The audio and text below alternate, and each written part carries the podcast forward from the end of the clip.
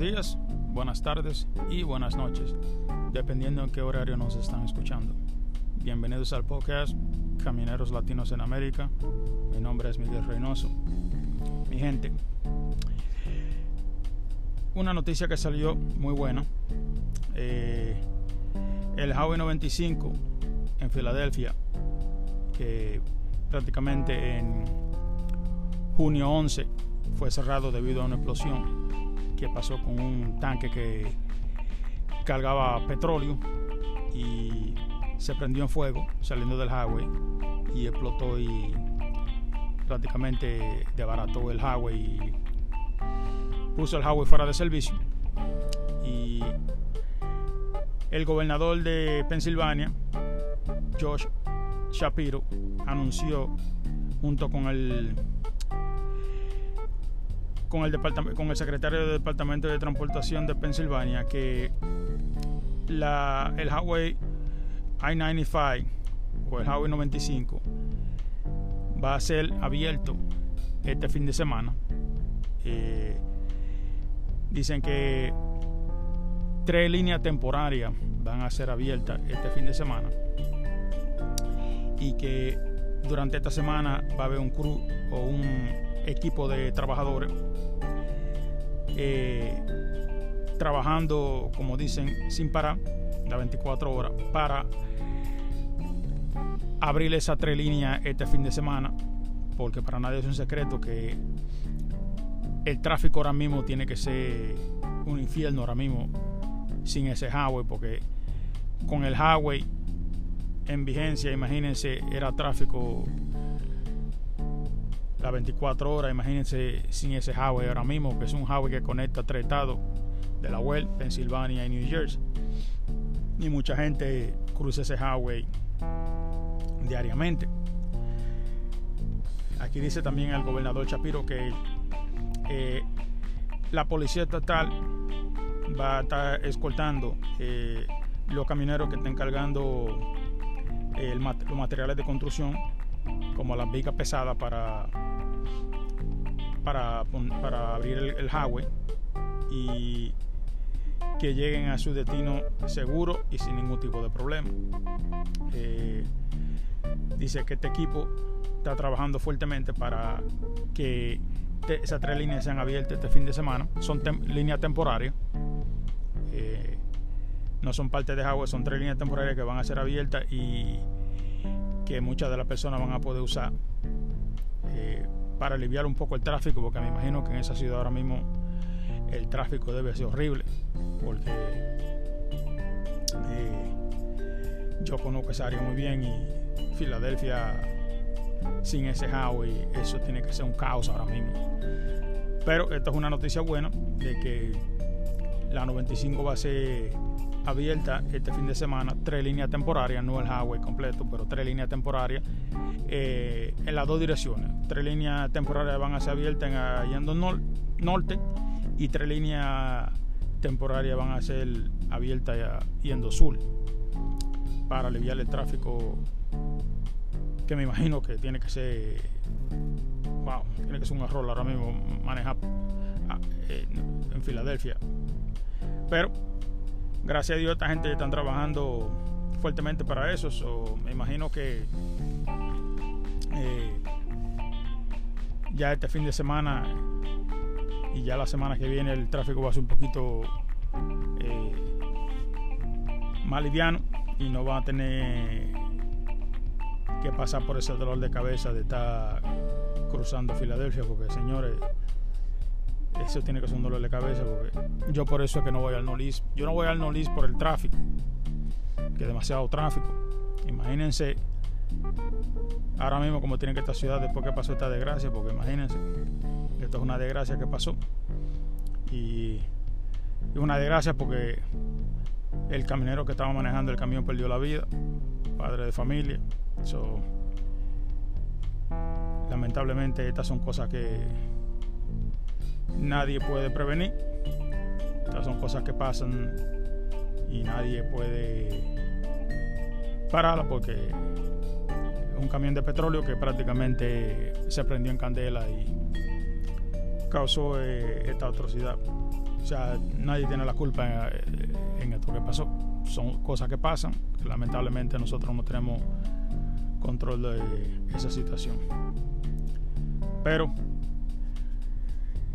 tres líneas van a ser la abierta este fin de semana y espero que todo vuelva a la normalidad. Bueno, señores, en otra noticia, eh, la International aquí anunció de que el camión nuevo que ellos tienen, el creo que es el Super Truck número 2, que le llaman el International Super Truck número 2, va a ser uno de los camiones más eficientes, que le va a dar 16 millas por galón en el highway. Y combinado con el hybrid, o sea, con va a ser un vehículo hybrid, o sea, el primer camión hybrid que van a tirar, como quien dice, eh, que ya prácticamente lo, lo probaron y es el primer camión en clase A que tiene la tecnología que va a tener ese camión, que nadie ahora mismo tiene la tecnología que ese camión tiene. Y la International se siente muy orgulloso de que ellos van a, van a ser los primeros de tirar este producto al mercado.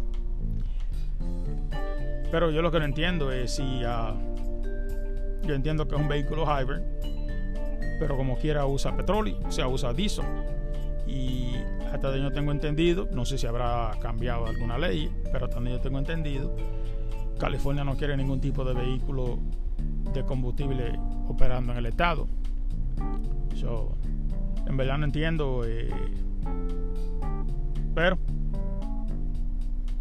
el camión sale el año que viene. Muy bonito el camión. Aquí estoy viendo una foto, pero eh, esas son las. Esa es la que hay. si ustedes quieren chequearlo, váyanse a Trucker News. Ahí tienen el artículo con el, la foto del camión y las informaciones y todos los features que va a tener. O sea, pero si ellos son los primeros que van a tirar un camión hybrid, ¿cómo será? Porque el problema mío con el camión electrónico es que yo no creo que un camión electrónico, esta es mi opinión, mi opinión personal, un camión electrónico yo no creo que vaya a dar, como digo yo, la talla o vaya a.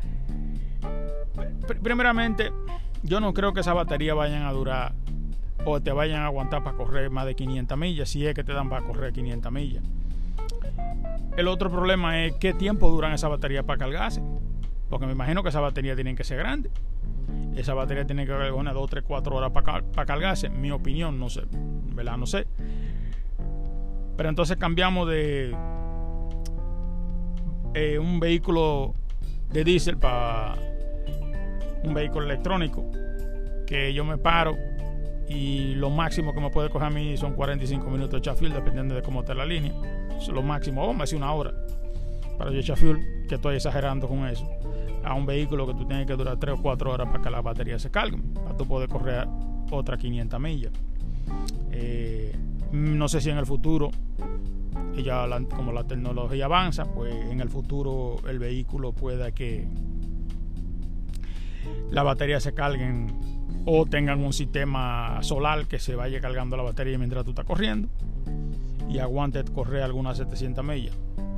Pero, eh, como digo, yo ahora yo soy ignorante en, cuanto a los vehículos electrónicos se refiere, porque a mí no me llama la atención el vehículo electrónico.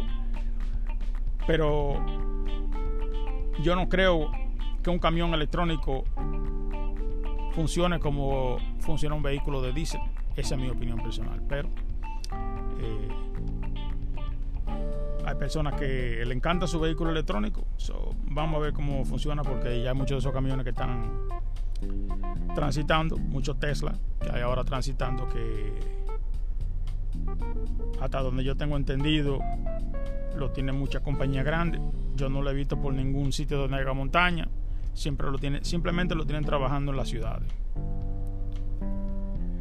Pero eh, para mí es una tecnología todavía que no vende porque yo no creo en el vehículo electrónico todavía, pero quién sabe en el futuro a, lo mejor cambie de opinión si es que estoy vivo. Pero En otra información, mi gente, eh,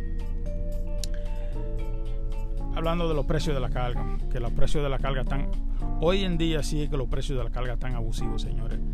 No sé cómo, cómo nosotros estamos sobreviviendo ahora mismo, porque, señores, no hay carga para mover, por muy poca la carga que hay. Entonces la que hay, no están pagando. Ya uno no se puede dar el lujo de decir yo voy a mover carga de 2 dólares, porque si no pagan 2 dólares yo no la voy a mover. El problema es que no hay carga que paguen 2 dólares. Y si hay carga que te pagan 2 dólares o 3 dólares son porque van algunas de 150, 200 millas. Y prácticamente estamos lo mismo porque esas son cargas que te hacen perder muchísimo tiempo. Las recoge hoy, la deja la mañana, prácticamente perdiste dos días para ganarte 700 pesos. O sea, son cargas que no valen la pena. Yo sé que hay mucha gente que sí, que trabajan local porque tendrán un camión, un day cap o no quieren irse lejos, lo que sea, cualquier tipo de situación que sea la de esa persona. Pero para mí que soy un caminero y para muchos que soy un caminero de carretera, eh, la situación se nos está poniendo bien fea. Porque yo no me puedo dar lujo ahora mismo de decir que no voy a mover carga que paguen más de menos de 2 dólares porque no hay. Entonces el otro problema es que yo no quiero mover nada que no pague más de 2 dólares porque lamentablemente ni moviendo carga que paguen 2 dólares estoy haciendo dinero. Imagínate si la muevo que paguen menos de 2 dólares.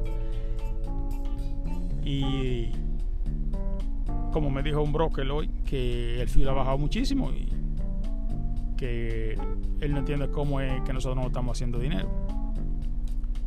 Lamentablemente que no hay carga. O sea, si tú entras al bol, el bol no tiene la carga que tenía antes, la carga que, que están disponibles no pagan. Si pagan 1.70, 1.79, es mucho. Porque yo he visto cargas que están pagando un dólar con tres centavos. y no sé qué clase de dinero tú vas a hacer cogiendo una carga que te pague 2.500 dólares de Lansing, Michigan o de Detroit, Michigan que vaya para Los Ángeles, California, por 2.500 dólares. O sea, no sé si alguien, si alguien sabe cómo tú puedes hacer dinero moviendo esa carga, que por favor me deje saber porque esas son cargas que ahora mismo California no se podía de ninguna manera porque el freight de California está peor que en todos otros sitios del país, cuando California era uno de los mejores estados para sacar carga. California no se podía buscar carga, entonces con esta ley que tienen tampoco, que muchos rifles no pueden entrar a California por el problema que tiene California con el pollution, que no quiere eh, vehículo contaminando el aire y muchos rifles lamentablemente no pueden ir. Y si tú pasas por la PESA y te coge, mejor dicho, si te coge el riesgo y coge para California y tu vehículo no está en compliance con el estado de California, o el rifle no está en compliance con el, estado de California, y pasa por una pesa desde que tiene la máquina, porque ahora California tiene una máquina que detecta si el vehículo tuyo no cumple las reglas que requiere el estado y te van a poner fuera de servicio. So, lamentablemente es mejor no ir a California eh, para evitarse ese problema. El otro problema es que estados como Washington, que siempre han sido un dolor de cabeza, como sabes ahora mismo que muchos camioneros no están cogiendo para California, que están prefiriendo ir para Washington, y ahora también ellos han empezado un poquito a, apretar la tuerca, como dicen, porque muchas muchas pesas que antes estaban cerradas en, en el estado de Washington. Hoy en día tú pasas y están abiertas. O sea, lamentablemente no tienen prácticamente velado, como dicen, por todas las esquinas. No hay chance para el camionero. Y es un abuso lo que hay con nosotros aquí afuera hoy en día porque eh, lamentablemente no, no sé a quién echarle la culpa, porque en verdad ellos no hay carga. Eh, tú entras en los board y el board está pelado, no hay carga. O sea, especialmente en una temporada como la de ahora, que es el verano, que es una temporada bici. Y lamentablemente, lamentablemente muchos, muchos camioneros están saliendo fuera de circulación porque no pueden seguir operando debido al mismo problema que el freight, no hay freight para mover y el freight que hay no está pagando. Y lamentablemente yo sé que muchos van a tener que tirar la toalla. Sobrevivirán los que no tienen que pagar camión, porque si tú no tienes que pagar camión, eh, el, único gasto que tú puedes tener es el fuel. Si te hace 5 mil dólares, te gastaste 3 mil dólares en fuel, te quedan dos. De ahí no tienes que sacar pagar para camión, pero tienes que sacar para el mantenimiento, porque también como es un vehículo usado, cuando es un vehículo nuevo, tiene que tener dinero para mantenimiento. como quiera un problema.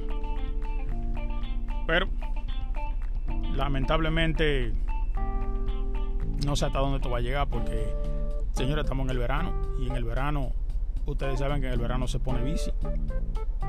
Y esta es una temporada que nosotros estamos moviendo carga, ¿me entienden? En el estado, en el país completo porque esto es una temporada que había mucha demanda de pedido de, carga. Y le freight en el piso. Y lamentablemente hoy en día no, no sé cómo vamos a, a, sobrevivir, a sobrevivir o pasar esta temporada porque la cosa está, se nos está poniendo bien agria, se nos está poniendo bien difícil. pero lamentablemente esa es la que hay. Otra cosa, señores. Eh, este broker que me hace recoger una carga en Lincoln, Nebraska, perdón, en Creek, Nebraska. Y me dan un appointment que es a las 12 de la noche. Y yo llego y recojo la carga salí a las 3 de la mañana. La carga iba para National Beef en Moultrie, Georgia. Y la primera vez que voy a dejar carga en ese sitio. Nunca había ido a National Beef en Moultrie, Georgia. Y mi appointment era a las 6 de la mañana. Y yo llegué el domingo en la noche. Y te dejan parquearte. Sin problema, te dejan entrar, te dejan parquearte. Y no hay problema. El problema es que son las 4 de la tarde y a mí no me han descargado todavía. A mí me vieron en ese sitio, a mí me vinieron descargando como a las 7 y media de la noche. Y llamo al broker Coyote. Y ustedes saben que Coyote últimamente está que con Coyote no se puede hablar porque eh, eh, prácticamente son unos descarados. Eso es lo que son. Esta persona, tú llamas a la persona que están trabajando ahí y nadie te sabe contestar, nadie te puede guiar, nadie, y muchos te cierran el teléfono. Porque el primero que llamo, porque supuestamente llamo un número que siempre tengo que llamar, que es un número de Chattanooga, llamo. Y lo coge un imbécil, porque eso es un imbécil. Y le doy el número de carga. Y me dice que la carga, que la carga hizo recover. Y yo le digo, ya sí, yo soy el que tengo la carga, para me cierra. Vuelvo y llamo. No coge el teléfono. Tuve que llamar como cinco veces y vuelvo y coge el teléfono. Le digo, mira, la carga que yo te hablé, soy yo que la tengo. Me dice, ¿de qué carga yo llegué ahí? Yo llegué ahora aquí. No sé si es que yo pienso como que un estúpido, porque yo le, reconozco la voz y es la misma voz, que no es que, que otra persona. Le estoy explicando el problema y me dice, ok, déjame ver qué yo hago, yo te llamo para atrás. Todavía estoy esperando la llamada para atrás. Todavía estoy esperando que me llame. Vuelvo y llamo, hablo con otra muchacha, a ver si me van a pagar detention. Lamentablemente, todavía estoy esperando que me llamen para pagar detention. Lamentablemente, Coyote es un broker que lo primero comenzó muy bien. Y hoy en día eh, con Coyote no se puede hacer ningún tipo de negocio. Yo digo que Coyote es peor que TQL y que CH Robinson. Porque son unos descarados. Te mienten porque esta no es la primera vez que ellos me lo hacen. hubo una carga que yo le recogía yo de Guaramelo de Florida y la traje a, a Indiana. Y el appointment mío era a las 7 de la mañana. Cuando yo llego ahí, el chamaco me dice que no, que mi appointment es para las 2 de la tarde. Y lo llamo y le digo, mira, me estoy diciendo aquí que el appointment es para las 2 de la tarde. Usualmente cuando tú llegas a una carga de Guaramelo no dura mucho para, para descargarte. Y yo había, recogido, yo había cogido otra carga para recogerla. Y se recogía a las 12 del día. Ahora con, con esto no puedo recogerla porque si la ponen al lado de la tarde, yo no puedo llegar a recoger esta carga a las 12 del día. Bueno, tengo que aplicarle al, al broker que no voy a poder recoger esa carga porque no puedo, porque estoy toqueado aquí con la carga que tengo que dar. Usualmente ellos no te creen porque piensan que tú le estás hablando mentira porque conseguiste otra carga mejor. Como ellos hacen lo mismo, como ellos son mentirosos, pues el problema es que Coyote me dice que me va a dar 250 dólares por, por eso, por, por, por el appointment y que sí o qué.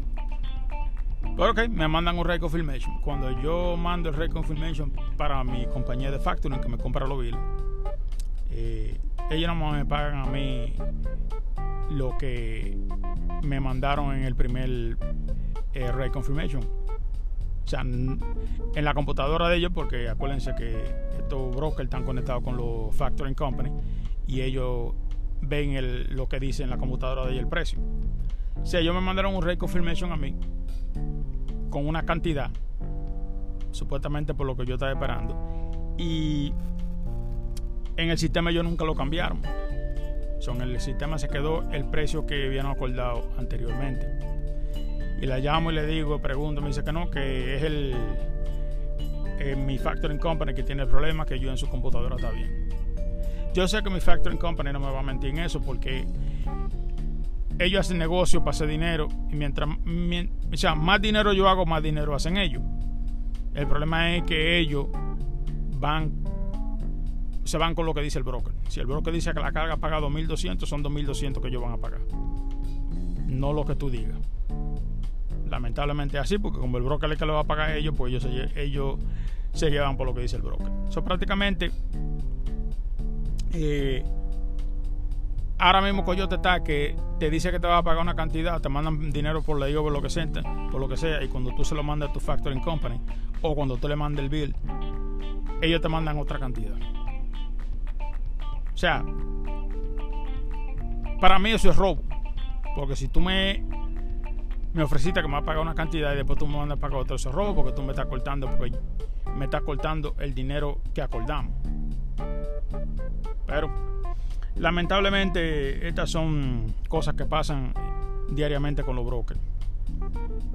Y yo no pensé que Coyote iba a llegar tan bajo. Yo digo que más bajo que TQL y más bajo que sigue Robinson. Porque Coyote es una compañía que los dueños son UPS.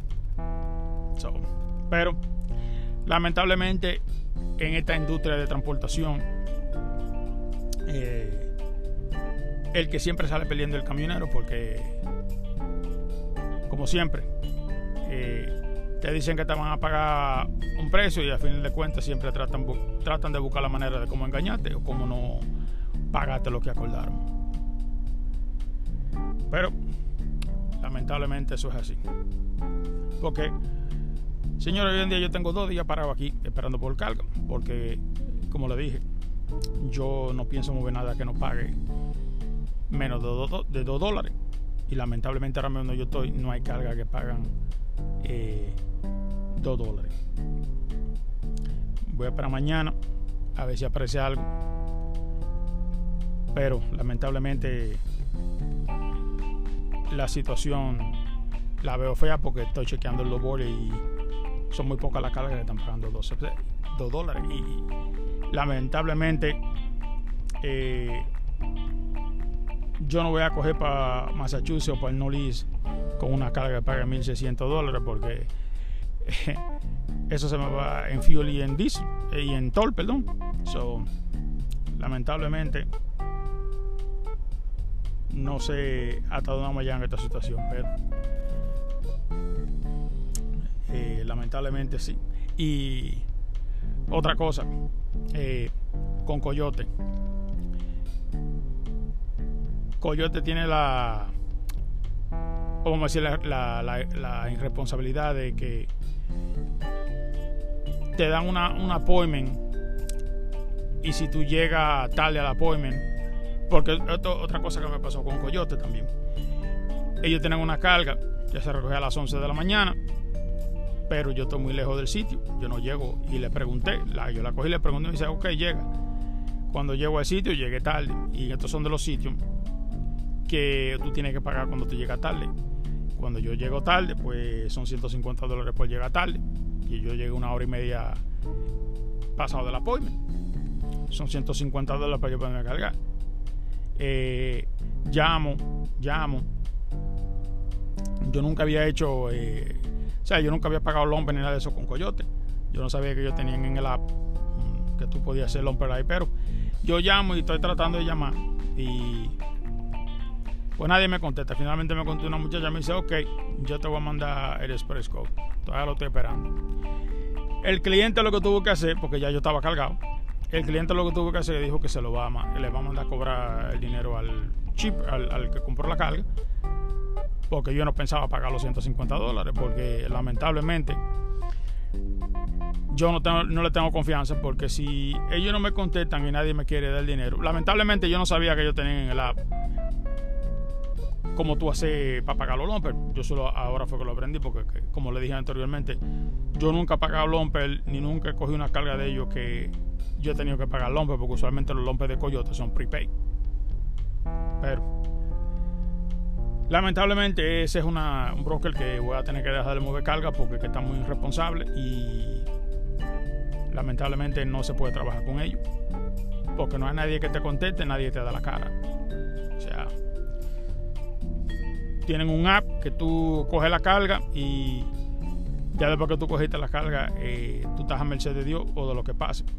Porque no hay una persona, no hay nadie que te responda ni te ayude en cualquier situación que tú tengas para poder salir de ese problema. Tú tienes que resolver como tú puedes.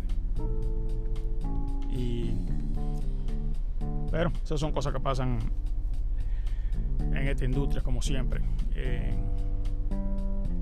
No sé hasta dónde vamos a llegar con esto, pero eh, no sé si quieren sacar todos los bonos operarios fuera de circulación, pero eso le va a ser imposible a ellos porque